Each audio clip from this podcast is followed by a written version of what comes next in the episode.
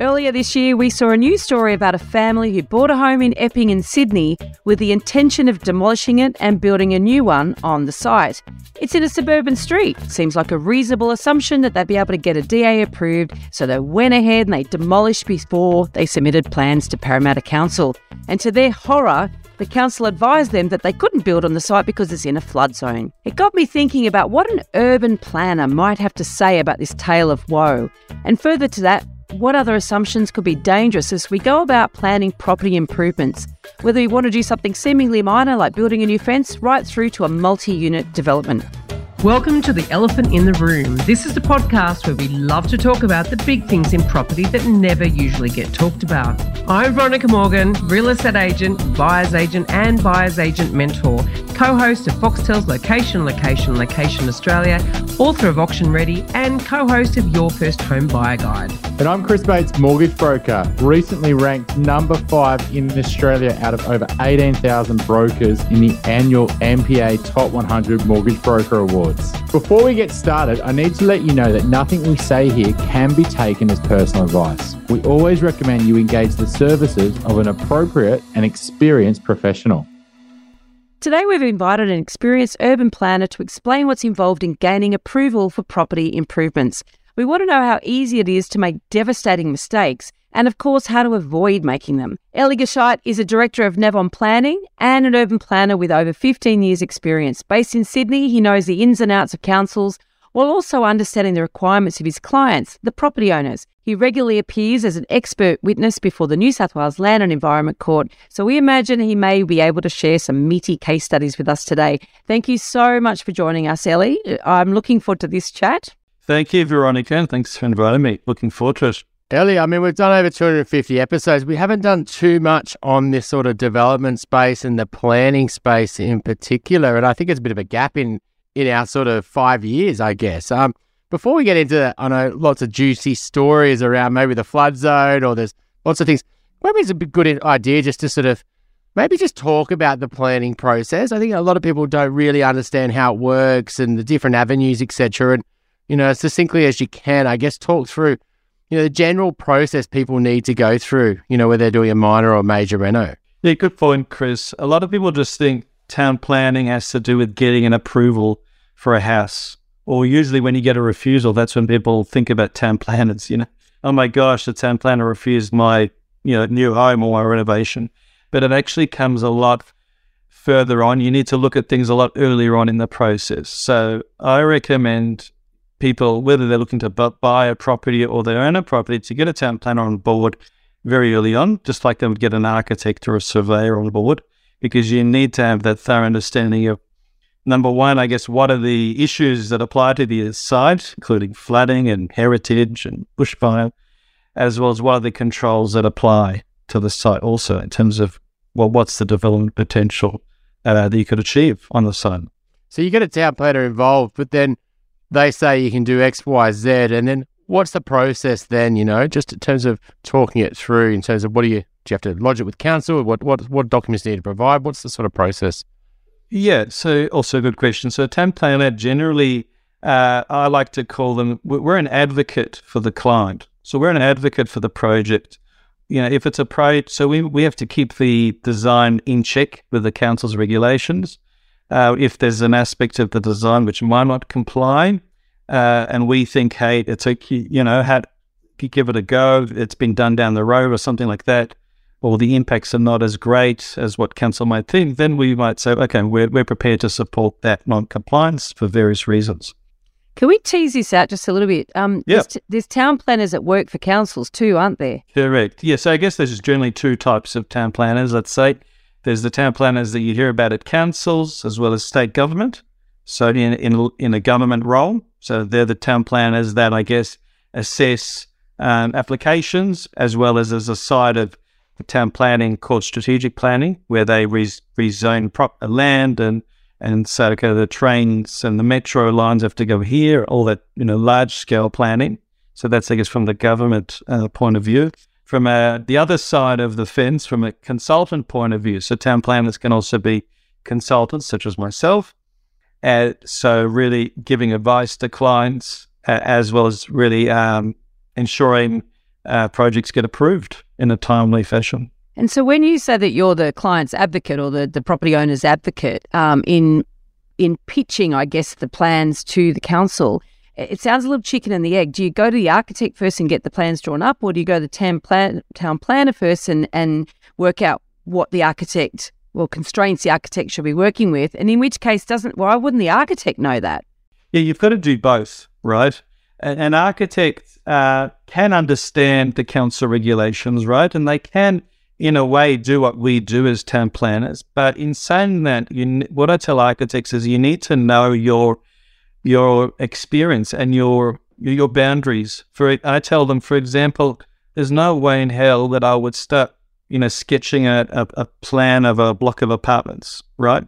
Vice versa, an architect shouldn't pretend that they're a town planner and they know what a town planner does and what you know. So you do essentially need those different, I guess, uh, experts on your team. Yeah, yeah. I, I, don't think I don't think you be a jack of all trades as much as I'd love to be one, but you know, you can't. It's the same on the property buying side of things. You know that there's you got we we always say you got to stick to your lane. You got to know what your area of expertise is. Unfortunately, everybody thinks they're a property expert, so everybody oversteps the mark. But uh, well, not everybody, but a lot of people do.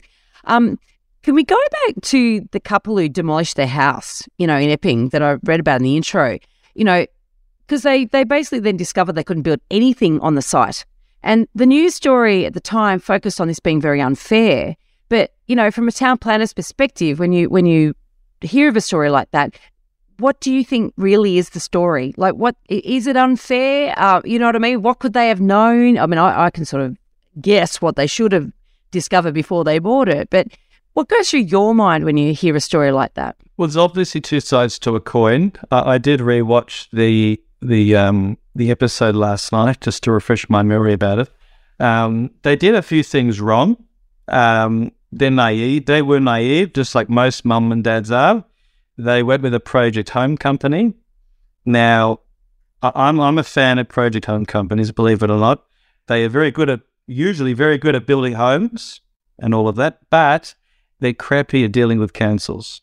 That that's that's where they fall short. And I, I I've helped um, a few of them before, and they actually really need guidance. Even even after I help them, they still need a bit of a push because they don't have that council insight into what goes on behind the scenes. I've worked in two councils before, so I, I kind of have a good idea what goes on behind the scenes and what are the expectations. So they they made a lot of errors. Um, I would say starting off, removing, demolishing the brick home without approval. That was a no-no. Um, you know, I'm just going off what I've read, what I've read in the article as well as the as well as what was in the uh, on the TV. So, um, so that was an you know, uh, demolishing a building without approval. It, it is a legal issue, um, especially if it had some type of heritage overlay, right? Like I've, it, it can be you know you have to rebuild it like it was, and um, you know certain areas, the heritage facade, for example, you know could be extremely costly if you you know make a mistake like that, right? You could get fined hundreds of thousands of dollars for doing something something like that you know, removing a tree without approval is also a no-no. All these things, and you know, they well, what they did was they signed up probably with the best project home company, good price, and they were in their hands. I'm not having a go at project home companies, but I'm just telling you what, what I see, uh, what was part of the problem for them. Uh, um, just, so, just step in for a sec. So, but a project home company should know you can't demolish a building without approval. You would think they do it day in day out, right? That's what I kept thinking. But who demolished it? It's it's a specialist job. Not anyone can go in there and demolish a home. Yeah. You know, whoever demolished it was there must be some negligence or there must be some some contribution, uh, you know, to the whole problem there. Um, but the other thing too is that the the idea that and this is what, it's erroneous, but this the idea that well, I've bought property on land, so therefore I can do what I want. And a lot of people say, and I hear those those words. I don't buy strata because I, I want to be able to do what I want. it's like you can never do what you want. yeah. yeah, it's very true. So that yeah, that was problem number one. Um, problem number two, well, probably number problem number one was not doing their due diligence. Also, in terms of the conveyancing and finding out, you know, what is what are the issues on the land. usually with, as you would know, with any contract, you would have the 10.7 certificate, and that'll have everything in there, usually. Oh, well, Um, actually, I- I, I I, s- I'll, I'll step in there. When you say usually, the co- the 10.7 is a prescribed document in a contract to sell in New South Wales, right? Yes. Um, if you are listening to this and you're not in New South Wales, there's various names for zone. It's a zoning certificate, right? So different and different states have requirements as to whether or not the vendor even needs to give you one, right? So you need to get you get one in Victoria, but you don't get one in Queensland, for example. But so are you saying that that could be incomplete? That actual zoning document? Correct. The, the two, so if it was flood affected, you would say yes on that 10.7 certificate. I say usually again, uh, because because what's happened is over time, councils have been slow in terms of adopting and updating their, their maps. So maps like flood maps as well as bushfire maps. So there's been a real delay in those in, in, in transferring that information into this planning certificate which is I, I've been involved with projects where client bought the land and found out later was bushfire affected, even though it didn't say the 10.7 certificate. Wow. So, so, so you, you can do your due diligence by just getting the copy of that, tick, tick, fine, no problem. Okay. And if I was them, I'd probably do the same thing and just rely on that. Okay. But, but the, if you go, if you delve deeper into the site, you know, a local agent or a buyer's agent, someone with local knowledge might say, well, hang on. I remember there was a big flood or this, let, let's check if it's flood affected the site. So again, due diligence is pretty key in all of this. I'm not saying that it's not a, it's not an obvious thing that would have gone undetected. Like if a property's heritage list, listed, you would know, you know, it's pretty clear. It's heritage listed. It's on the 10.7 certificate, and your conveyancer, your real estate agent, someone would be would be able to pick that up pretty easily. So this is some. So it's it's a problem that I see across councils. Bushfire and flooding are things that are often kind of you know hidden somewhere if it's not on the 10.7 certificate. So it can come up. So I must admit, uh, it's unfortunate that perhaps they didn't pick it up um, possibly because it wasn't easy to find. Uh, some, very few councils have actually their own maps, mapping system, so you can punch an address and it'll say flood affected or bushfire heritage. They'll have all these layers, but some councils don't have that yet. But it's not just people that are on the water, on the ocean, or you know around sort of bays, etc., that can be flood affected, right? It can be lots of parts, the suburbs that are low lying, etc. So, you know, do you find that sometimes people are surprised that you know they, they wouldn't assume that that part of the suburb is flood affected, and they, you know, years down the line they they find that out. Yeah, hundred percent. And all the you know all the rain and floods that we had you know a year or two ago with the La Nina and all of that, uh, it really I guess put on the radar this flood council's flooding maps uh, from an insurance point of view as well as in situations like this where someone buys a property and they don't know it's affected. Bushfire is an interesting one. We bought a house last year, and um, it's literally backing onto a reserve, um, and we knew that straight away, right? So we got a town planner in at um the Northern Beaches Council, um, but then it was like an education process. What's the different BAL 40 or the BAL Flame Zone, and what does that mean? What does that mean from what do we want to do a renovation? How does that put our costs up? And you know, then we had to speak to some architects who had done renos on, you know, what did they have to do shutters, etc. And so it is like once you found out the information, then it's like you know, how bad is it? You know, is it a risk worth taking on? You know, was there insurance issues? We had to call up insurance companies to find out would they insure the place, etc. So, yeah, I think it's it's you know, and, and at the end of the day, it might not be a deal breaker. You know, like for example, a heritage facade might be something a good thing. You know, but at least you're aware of it. And I think that's the the problem when you don't do due, due diligence is that it can really come back to bite you down the line. Um, with the flame zone, is that something that is quite common, you know, a- across our sort of cities, or do you think that, um, you know, people assume that you know they've never seen a fire there, so they just, you know, could be a little park in in a street, etc. So, how common is it across our capital cities? Well, it depends where you're at. I'm personally based in St Ives, so probably a few hundred meters from a bush from a national park. So I'm where you know living here, we're very familiar. There hasn't been a bushfire here, God, since I've lived here. That's right. Uh, but it depends where you are geographically in Sydney. Uh, in saying that, you might be sitting on a site where it's not um, it's not perceived as being bushfire affected, but you might be a few hundred meters away from the bushfire from the, the national park, um, and your site might be have a high BAL rating, uh, bushfire attack level rating, um, because there's a few trees between your house and the and the national park, and the fire can naturally jump and reach home. So it yeah, you've got to yeah, it's all part of the the process of due diligence, and it's not a foolproof process. I must admit, you know, we're human, we all make mistakes. Um, it, again, it's not like a heritage listing or you know something easily detected on the, the planning on the council maps or on the on the planning certificate it's something that also can be very um, subject- subjective. And uh, you have two different in, um, flooding engineers looking at a map. They might think might they might see differently.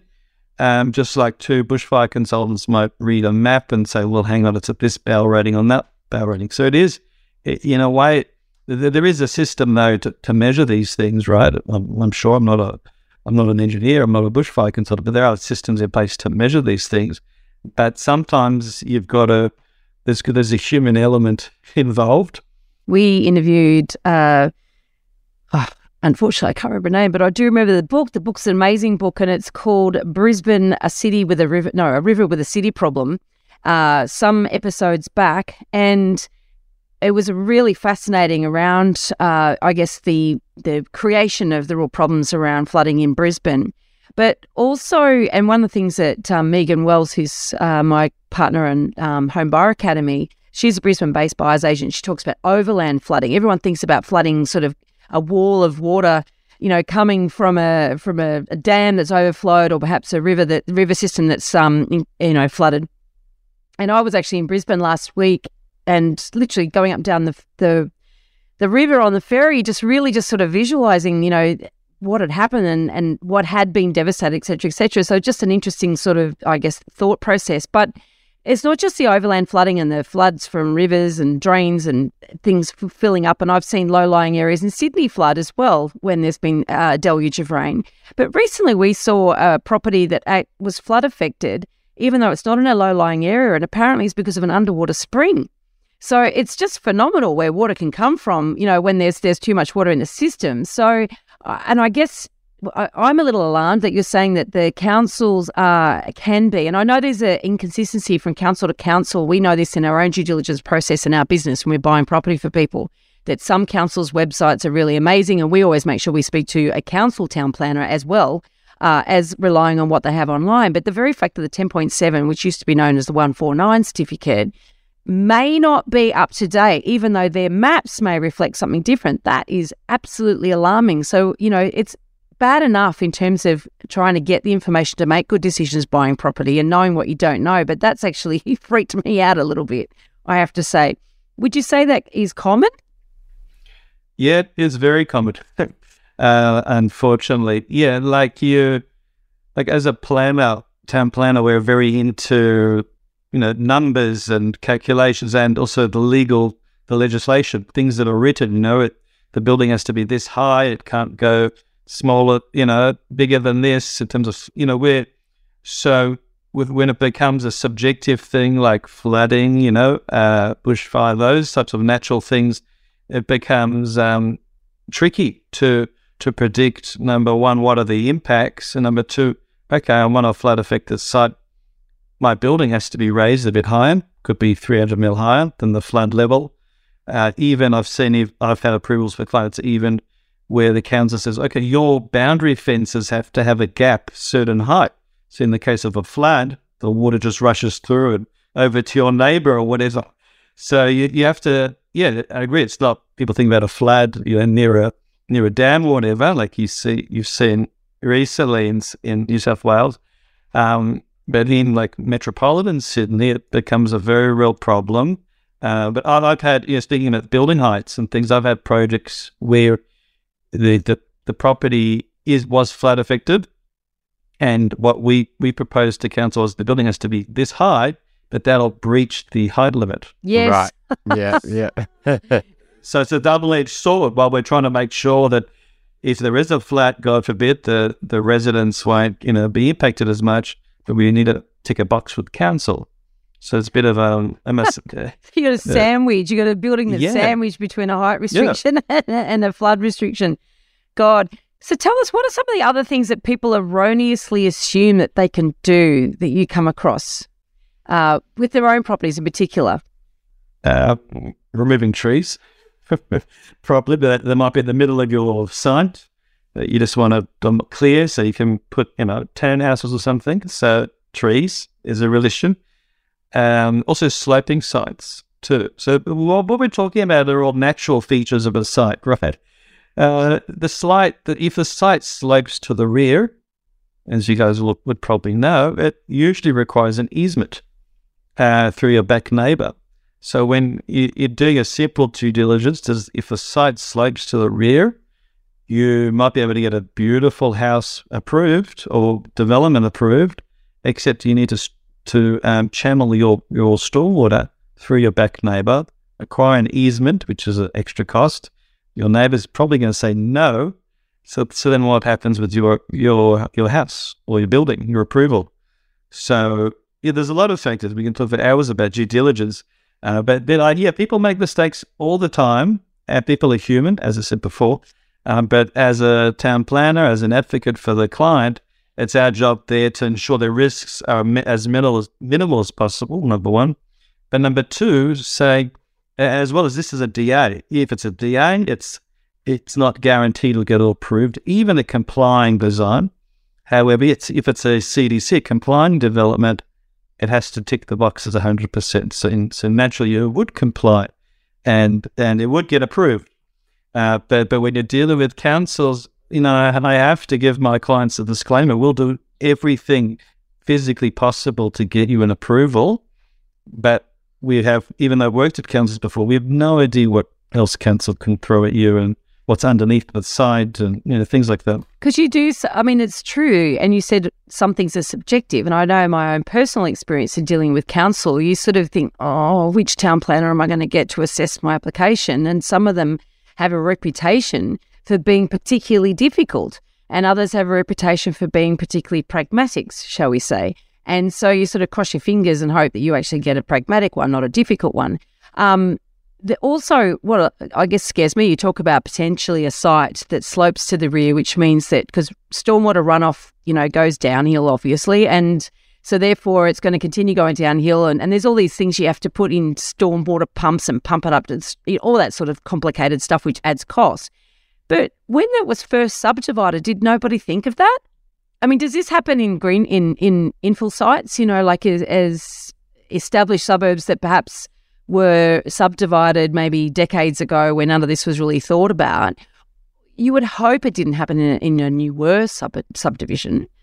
Or does that happen? Is it because somebody, when they first developed or first subdivided the, the land, just failed to account for this? Yeah, good good question. So yeah, with infill development, developments within existing suburbs of Sydney or whatever city you're in, eh, that's yeah, it's a it's a consequence of of, of bad planning. It's it's not just bad planning; it's lack of data. Like now, you can get flooding information on your computer. You know, 50 years ago, they didn't have that information, right? They had a, maybe a little map where someone just sketched, you know, okay, there's a flood here, let's just maybe here, maybe there, we don't know. So you have, so the data we've got is a lot more accurate now. In terms of new release areas, you go northwest, southwest of Sydney, which used to be farmland, and by the way, probably flood affected. You do have new homes, and but uh, but obviously the council and obviously the developer had in their in their wisdom have put in you know parks in the middle so that the water drains into the park and and things like that. So it has been done properly. I hope. Uh, yeah. Eli, on the CD, so just in terms of like, let's say someone's listening to this and they've just got a house, for example, um, not say a strata unit, etc. You know, could you put like some what things can you do without any approval? Just some, and what things usually are in the CDC sort of compliant development buckle, and then what things are sort of in a DA? Just that, you know, I guess that simplicity there. Or break it down for us. Yeah. So that yeah, so you kind of uh, categorized it pretty well. So there's three streams of an approval in New South Wales. The first is exempt development. The second is a CDC, so complying development certificate. And the third one is a DA development application. So we've kind of been speaking a lot about DAs and a little bit of CDCs. So what is an exempt development? So exempt development is some, it's basically a self-assessed test. So I was in a seminar many years ago um, where um, the people that introduced or put together these controls, um, these state, state government controls were there. And they said, you know what we did? No joke, they told us this. They said, we went into Bunnings and walked around and looked at all the things you can do without approval, like a gazebo, a, a deck, Yeah. uh, pergola. This, this is how the, the, the exempt uh, controls came to fruition. And they walked around Bunnings. This might be plug for Bunnings. And that, that that's how they developed this list. So there might be, let's say, 50 things on that list, even like an aviary and all these things you can do without approval, uh, thanks to Bunnings. Um, so essentially, something that's exempt development is essentially like a, let's say, a cosmetic uh, improvement to your home. So it could be you want to replace the windows, like for like, on a house. You can do that as exempt. You can paint. You can render. Uh, you can do it. Put up a, a, a deck in the back garden. Is there a certain size though? I was about to say Yeah. there's restrictions: twenty square Mm. meters, twenty-five square meters can't be nailed hundred mil from the boundary. There's a lot of these restrictions attached. So essentially, you you have all these types of things you can do, and then within each category you have uh, restrictions like the size of the can't be on a heritage property or things like that. But it's a self-assessment tool. So you you get your builder, you say, please build me this this deck, it has to meet these requirements, and you yourself tick a tick your mental box, you know, the physical box, say yes, it complies. That's it. You don't have to do anything. You don't have to tell your neighbours nothing. You've got an exempt. Uh, you've got a deck out, outside your back garden that's being that's exempt. What about a bathroom renovation? Yeah. So internal renovations you can generally do without approval. If it's like a structural change, if you got to knock down a wall, you can often do that through a CDC. So through a, a, I don't think we spoke about it before, but a, a CDC is something where you lodge to a private certifier instead of going to council. So, you know, the structural walls, um, if you reconfig, do internal reconfigurations, like you put a bedroom where there was a bathroom or you, the kitchen goes where where rimp, rumpus, that type of stuff also can sometimes need approval of some sort. But generally, I would, I guess the rule of thumb is if it's cosmetic, you generally don't need approval. Um, the so the second tier is CDCs, so complying development certificate. You can build a new house In certain locations. in certain locations, subject to certain size, not flood affected, not bushfire affected. Uh, in those, you can also build a, a warehouse.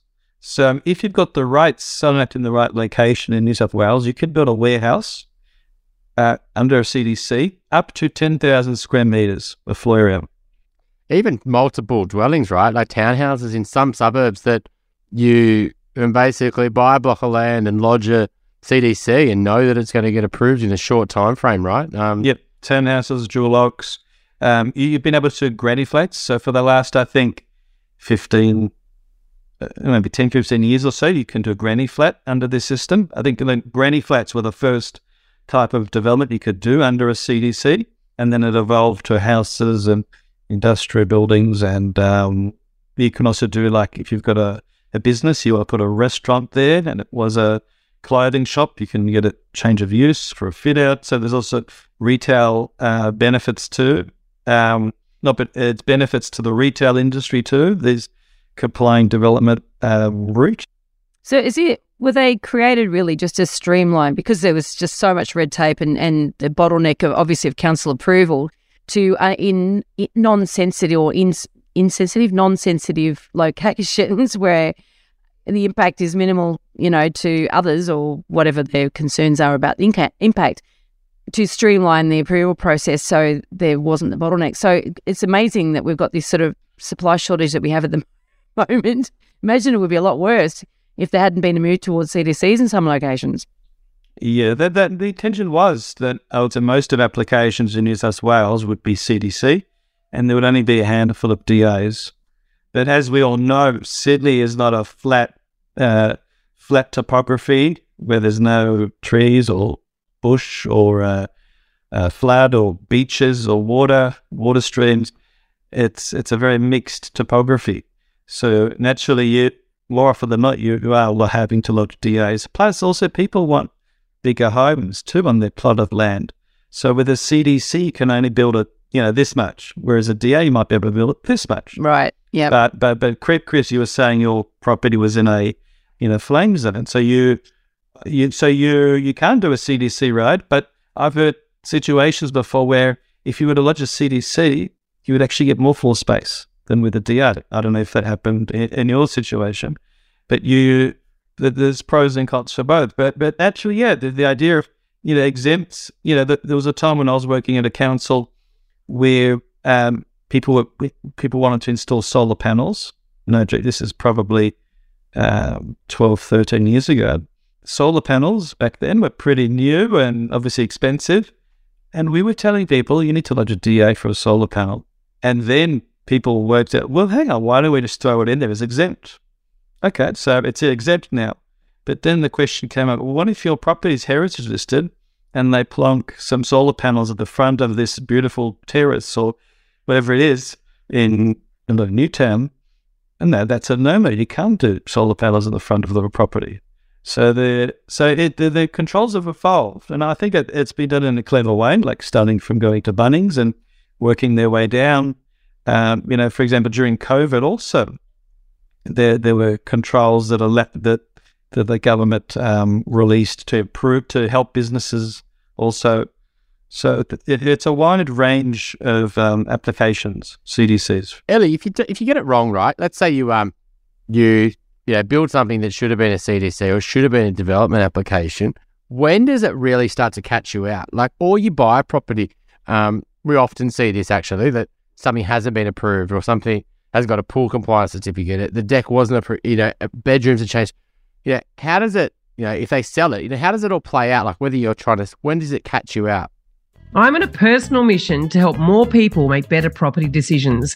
And you can find out all about what I'm working on at veronicamorgan.com.au. And there you'll find resources for first home buyers, details about my buyer's agent mentoring program, access to suburb help for investors, or if you're looking to buy your dream home or an investment property in Sydney's inner west, eastern suburbs, or lower North Shore, you can connect with my team at Good Deeds Property Buyers. If you're thinking about buying your first home, upgrading to a new one, or purchasing an investment property anywhere in Australia, we would love to carefully guide you through this journey and importantly get the finance right. Please reach out via our website, wealthful.com.au. Don't forget that you can download our free full or forecaster report. Which experts can you trust to get it right? Theelephantintheroom.com.au. So the, the so yeah the, the the way to uh, I guess resolve it in New South Wales is something called a Building Information Certificate or a BIC, a BIC.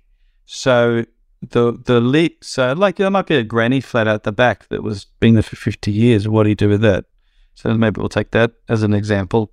So you can either leave it there nobody will know, right? But that in, in most cases that I see, it's only where the neighbor has complained.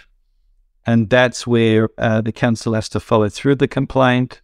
And then it you have to go in there and patch things up with, you know, you have to pull down some walls or whatever. You have to fix things because chances aren't, didn't, it wasn't built um, to comply with, with not just the council controls, but also the, the building regulations.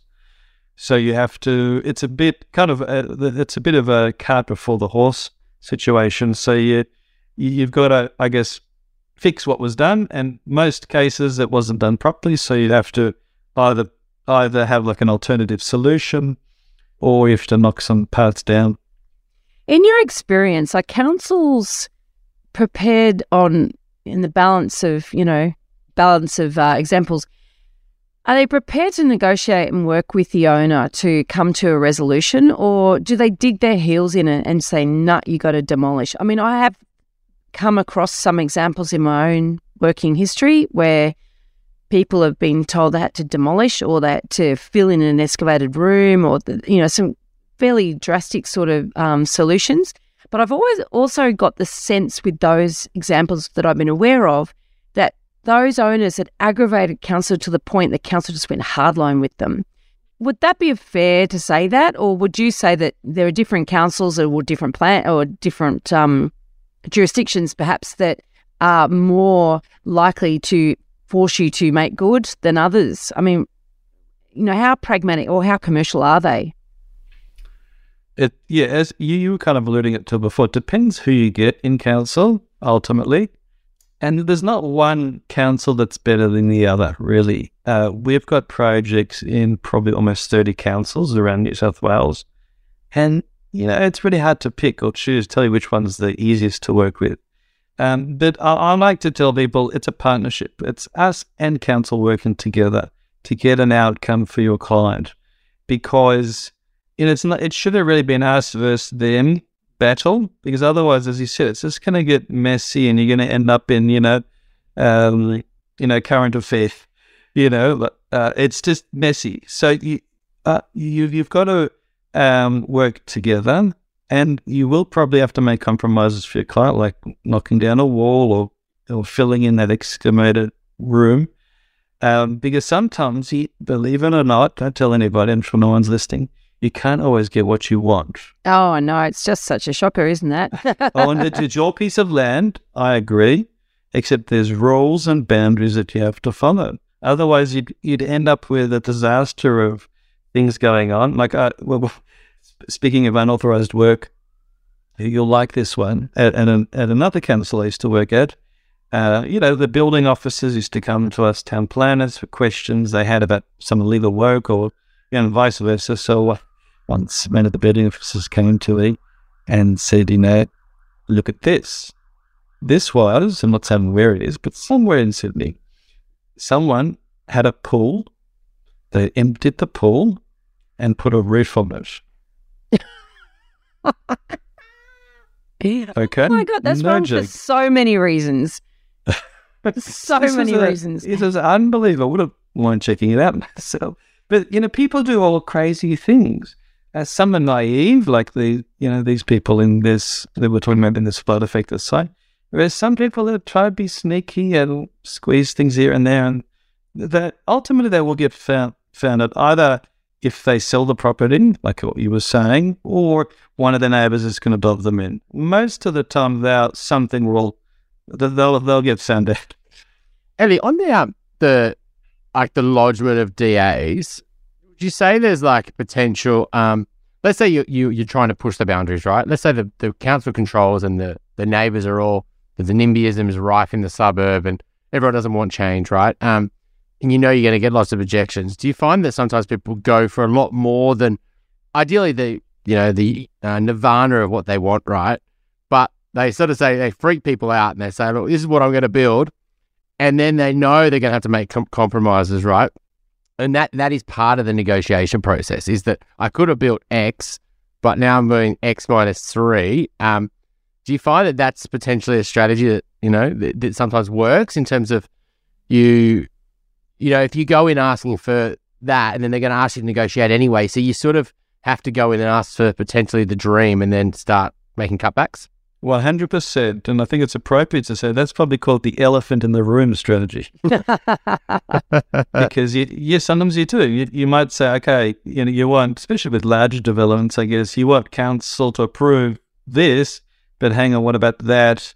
But let let you know, let council draw their attention to that while you you get this, you know, approved on your project. So that's one strategy. Right? you're going Which, trying to get 40 stories where you've costed it all along at 35 and Yeah, 100%. Yeah, you, you do that all the time.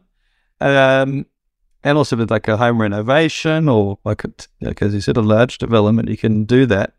Uh, but also there's, um, as, as I was saying before, you need to give your client realistic expectations in terms of what you think they're going to achieve on their property. So, for example, yeah, you might go for a, a a project um, that involves 10 apartments, right? Uh, except the default position is okay, we'll, we'll, what we need to scrape this through to make it a viable project is nine units. Okay, so you go for 10 and chop chop it down to nine, make them a little bit bigger, or whatever the case may be. So there's always a backups backup plan with tiers. Even for even if you build out a carport, in the front of your house. I wouldn't because you need a backup plan because there's no absolutely no guarantee you're going to get an approval. Number one, number two, you you also for sure you, you can try push the limits if you want, but you have to know there's going to be a risk. It's going to cost you more. It's going to take you six months to get an approval. Plus, your neighbours will, will will will object to your application because it's blocking out their view or whatever it is. It's way over the floor space or the height control. So there are strategies where you, for sure you can do that with, de- you know, seasoned developers. Um, for mums and dads who just want to get their, you know, project home or their renovation approved quickly, you have to bring them in line. And that's what I was saying before that I do. We, you know, you've got to bring clients in, in line as well as sometimes architects who might think, you know, we can do this, but Payline, you can only build this. And so sometimes we have to find a middle ground. Okay, we'll we'll come to a comp- an internal compromise that, okay, we'll lodge this and let's see what council says. Council might say, well, no, we have to bring it back even further than what, than what we expected. So, yeah, it's a strategy we use all the time. When the irony is, though, it's your home, right? So if you go and uh, piss off all your neighbours um, and you fight with them for multiple years to get the home that you ultimately want, and whether you get it or not, the, you've already pissed them off, right? Then you finally build it, and then you want to live there, and every time you leave your front door, you bump into your neighbors, right? Um, and so it, it's how do you sort of tackle the neighbor where ultimately it's your land and you want to get a home that's amazing for you and your family, right? But then it's also going to compromise something towards them, whether it's light or privacy or their view or I don't know, whatever it might be. How do you how do you best approach that? Do you do you find? Yeah, good question. I tell people, unfortunately, you can't choose your neighbors right? But what I do tell them is if they're going to lodge a DA, go before they lodge the DA, go over to the your neighbour's house with a set of plans, preferably with your architect, like your town planner, because your architect drew the plans, they know what they're talking about, and say, hey, this is this is what we're going to do.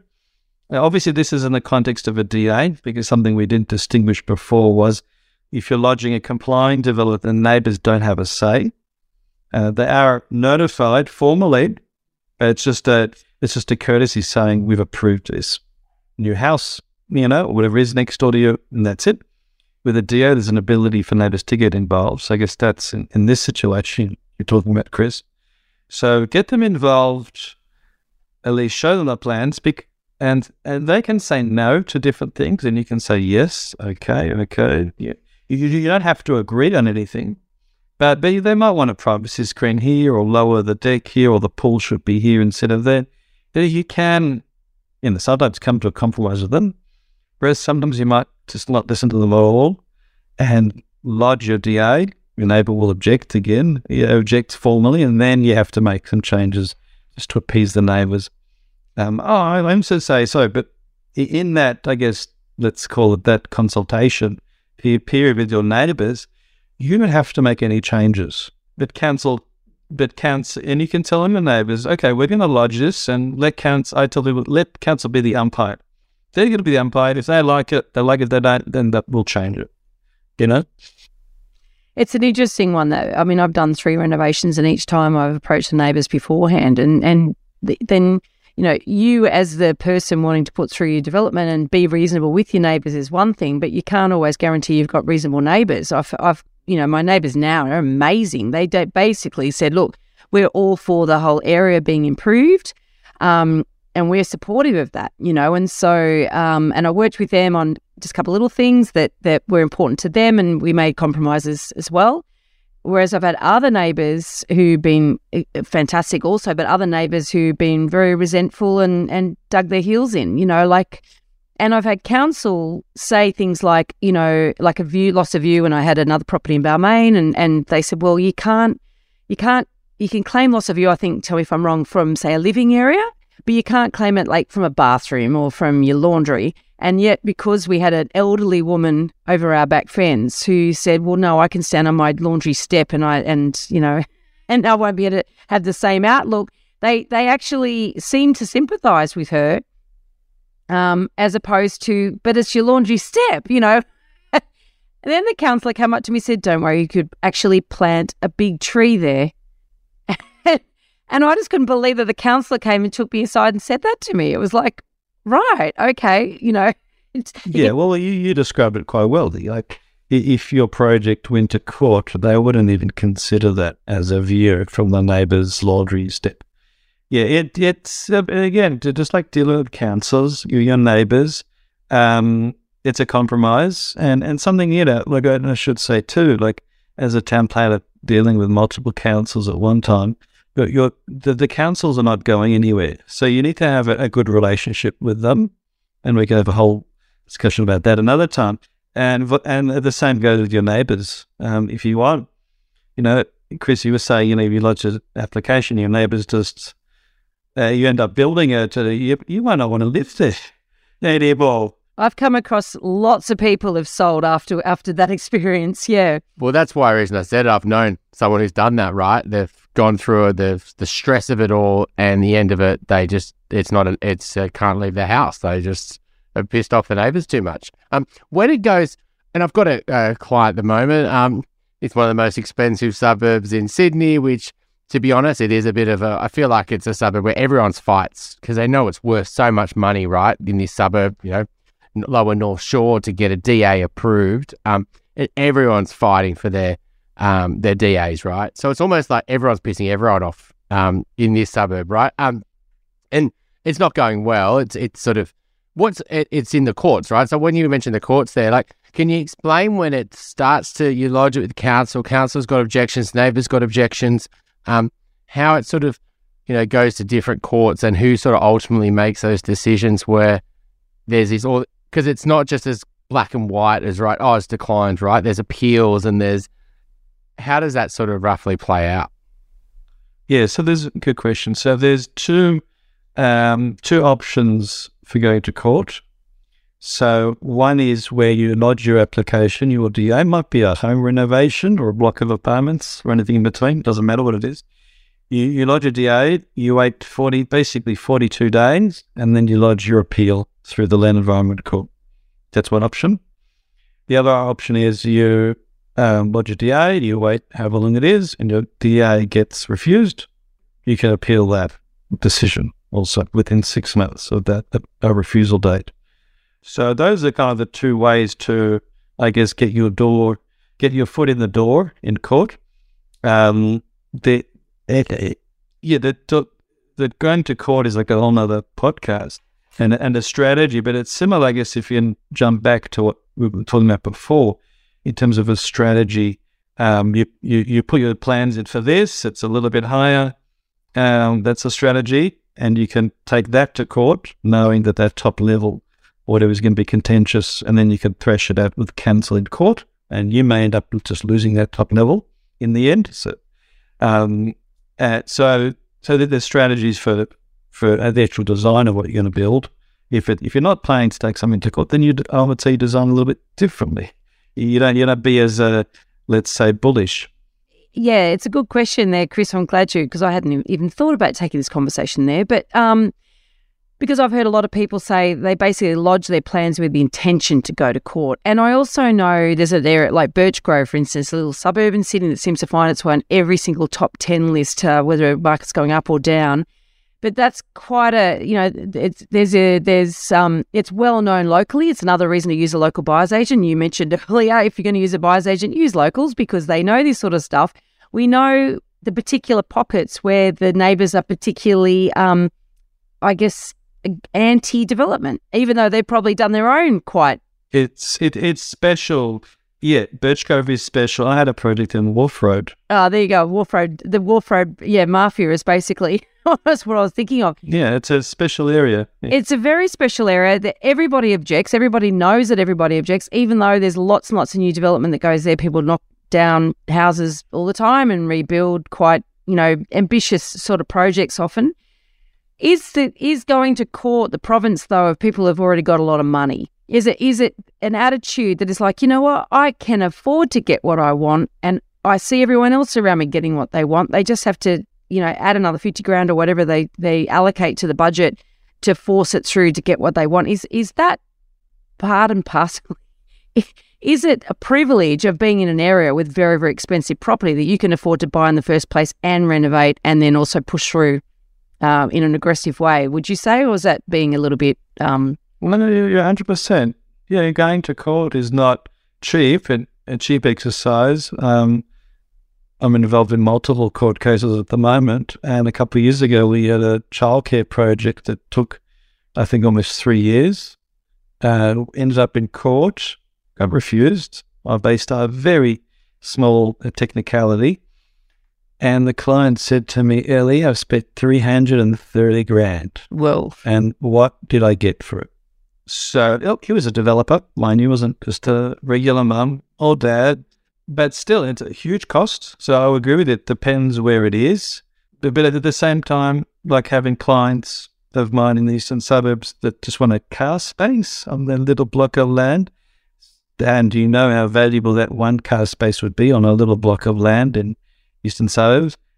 They're prepared to go to court for that. And I have been to court for those things before, and we've been successful just for a car space. Sorry, the, the, the court option uh, is like if the council sort of does decline it or refuse it, right? Let's say, but you genuinely think that it should be approved, and then you basically hire legal representation.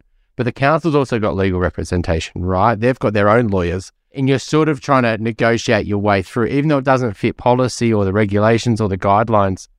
You you think that it should be approved? Is that sort of generally where that you know you do do a development that maybe is pushing the boundaries a bit, or it is going over the height limit, or maybe it's going too close, or the setback, or the ratio is a bit high, but maybe you've plantings. You know, is it sort of part of if you're doing something that maybe is pushing the boundaries, you you you have to really get great legal representation, and that should be part of your overall process. Is knowing that this is the avenue you're going to have to go down from the start. Yeah, yeah, should yeah. To, to kind of answer that question, I'll start off with there's there the, the the process for court. We didn't discuss that. There's kind of two steps. The first step is mediation, and then the second step is a, a hearing. Now, both of those steps is in front of a commissioner, so of the Land Environment Court. But most times, I saw a statistic the other day on LinkedIn. I think almost 50% of court cases are resolved through negotiation.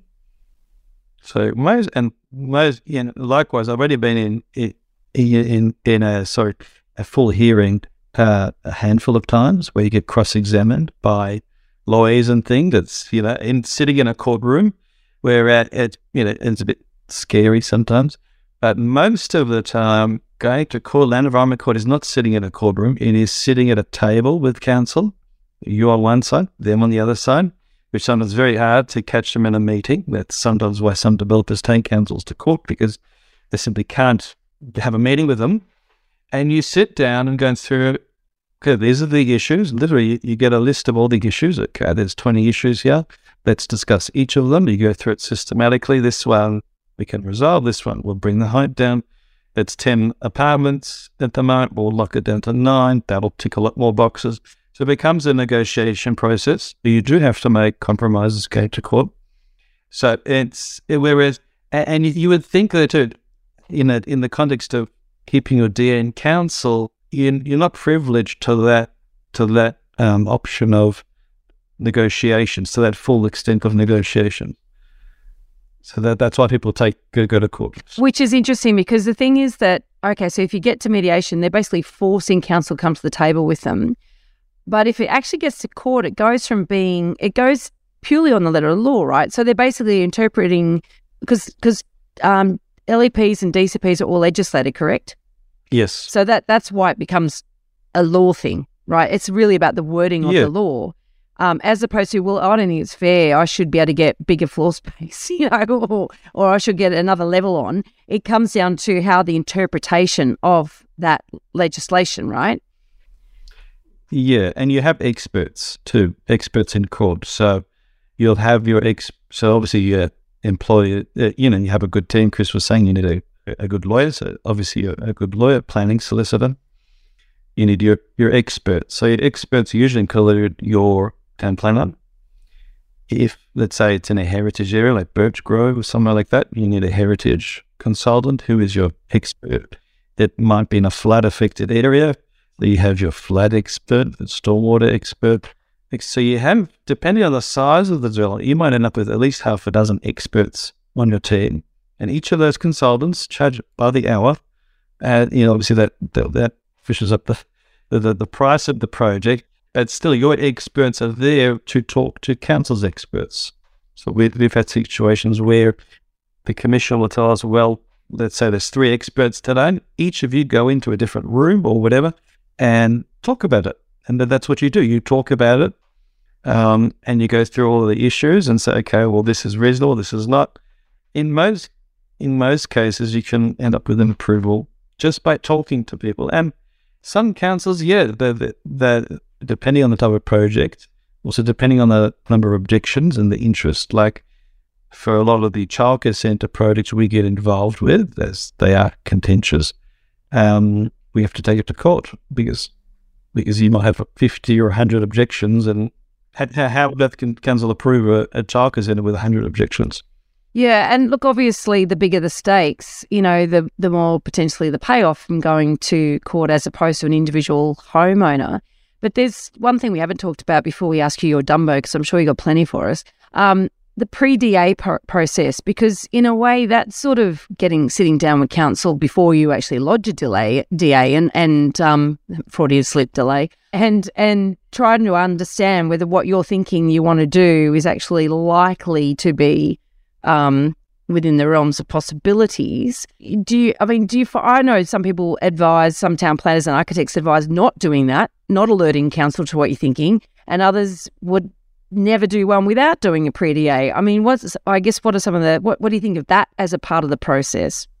Yeah, so pre-DA is essentially, yeah, where you lodge your concept plans to council and have a, an upfront discussion with them. Now, you, you would only lodge a pre-DA, I think, if you if you're pushing some things with the council regulations, number one. Number two, if you've never worked in that council before, like we've done projects in New South, in regional New South Wales where we lodge a pre-DA for every project because I bet, you know, we, we don't know exactly what the council requirements are, for example, what the, but, but at the same time, we, we would usually have a pre-DA with council and we would know 90 to 95% of what the issues are going to be or what's going to be discussed at the meeting. But there's always that 5 10% where okay, well, by the way, council might say it's flood affected. Or, um, oh, there's a big, we had one recently for a childcare centre in Hills Hillshire Council. And that, and they told us, by the way, right behind your site, um, there's been an approval for a retirement village, which we didn't know, you know, which is very helpful because now we've des- we're going to be designing this childcare centre knowing that there's going to be however many balconies overlooking my client's site. So the pre-DA is, is an invaluable exercise. I hear people when they say, oh, pre-DA, they're just going to tell me what I already know. Yes, most likely. But I've had at least one council officer tell me, um, you, you should lodge a pre-DA for something that was pretty trivial. And we lodged a pre-DA and it got approved after that, after we lodged it very, in a very quickly t- uh, an easy manner. So it, it's a strategy too. Um, it, again, we'll go back to the strategy of having a relationship with council. If you if you were to knock on your council's door tomorrow and lodge a DA for I don't know hundred units, and say hello, we're here, that's not the way to do it. You know, you have a pre meeting, you consult with council because you're working together. You don't want to surprise them too much. On the flip side, there might be a just a, a car space you, you, want approval or a, or a new house where you think there might be some opposition, there might be view impacts or, you know, so you're not sure. So have a, have a pre-DA, you know, we were talking before about uh, Birchgrove and Inner West Council. Inner West Council, uh, they encourage you to have pre-DAs. We've had, I think, on one project, three pre-DAs for um, two semis um, in Ashfield because we just because what it does is that working with Kansas in a, in a heritage conservation area, mind you. So council say, you know, do this and not that, and kind of working with council, even even for a small development. So you get a bit of buy-in from them, and you know, hope, hopefully that that's the grease is the wheels. Yeah, yeah. yeah so yeah, so the pre-DA meeting, they, they'll tell you these are the issues, and you'll be able to work through. I think ninety percent of the issues, you'll be able to address most of them. Um, so what we do is when you come to lodge your DA and prepare the DA, we say we've had this meeting with council. These are the issues, and this is how we've resolved them. And there might be some issues which uh, you still might want to challenge council for whatever reason it is, and and then it, we, you'll end up with a much smoother process with your DA. It'll be much quicker for you, and also you're going to be eliminating um, the number of changes you have to Yeah. make to the plans. Yeah. because you'd already Yeah. you have your set of plans with the pre-DA, and then Yeah. you change them and you oh, and your other documentation, and you lodge a DA with those plans that have been revised to Got it. Yeah. address council's concerns. Eli, hit us with a hit us with a Dumbo, A mate. Dumbo. Okay, I have a current client, um, and it involves an extension to a warehouse. This is a massive site in Western Sydney. So we we we we talking and all of this, and he says to me, "A massive extent, quite a large extension to the warehouse." And he tells me, by the way, the client got an approval, let's say five years ago, for for another extension to the warehouse. We're talking, let's say, a few thousand square meters of additional floor space. They had an approval uh, for the extension. What what's happened? They've actually built this extension without a construction certificate. Oh, all right. People just think that, yeah, they don't, re- we didn't even talk about construction certificates. Yeah. this is not someone in suburban Sydney's put up a, a granny flat in the back of their house without approval. This is, it has been approved, but they didn't get a construction certificate. They didn't. So with any DA, you need to satisfy 30, 50 conditions, e- extra reports and plans, and take it to your certifier, and then you can get your construction certificate. So I said to this um, the this project manager said, "How on earth did this happen?" He said, "Unfortunately, the client is not a local. They were um, they were scammed by an Italian builder who is now gone back to Italy and nowhere to be seen." And even I heard recently from him that even the construction certificate number, you know, you lodge a DA, you lodge a construction, you get a number. Even the number was fake, it was false. So, th- so Oh, dear. So dear. they thought they had So- a construction certificate, but they the built yeah, it there. and they built it. It is finished, and you you think where where are the neighbours? Think of this as an industrial site, so there's not no one really cares what's going on there, and um, so I'm left with a a DA that we have to lodge on this site It's, that is that it already that is- exists. that is next to something that's been approved, except as we were talking about before, something that is built with that approved, that was approved, but something lodged in this way, uh, built in this way, probably didn't comply with yeah, approval. yeah, okay, I- In any Yeah. case, even if you get an approval for a new home, a spec home, whatever it is, you build it, there's going to be one it's going to be a few variations to what the final product. This is something that has not been um, screened or checked by anybody. And uh, yeah, it's, uh, yeah, so it, you, you know, you, you learn something new every day. watch this space, I guess. A big exposure, that's for sure. yeah. Yeah. Um, Eli, thanks so much for coming on, mate. We definitely should get you back on to talk about. There's obviously a lot to talk about in an hour, so I really appreciate you coming on, and uh, hope our listeners found that valuable. Thank No you. problem. Thank you. It was fun. If you have a question that you'd like us to answer in an upcoming Q&A episode, you can send us a voicemail or written question via the website, theelephantintheroom.com.au, or you can email us directly at questions at theelephantintheroom.com.au. If you like what you're hearing, please share this episode with others you feel would benefit. And while you're at it, why not leave us an iTunes review? Five stars would be great. I know that sounds a bit cringy, but we have it on good authority that every review helps make it easier for other people to find out about us and hear what our amazing guests have to say.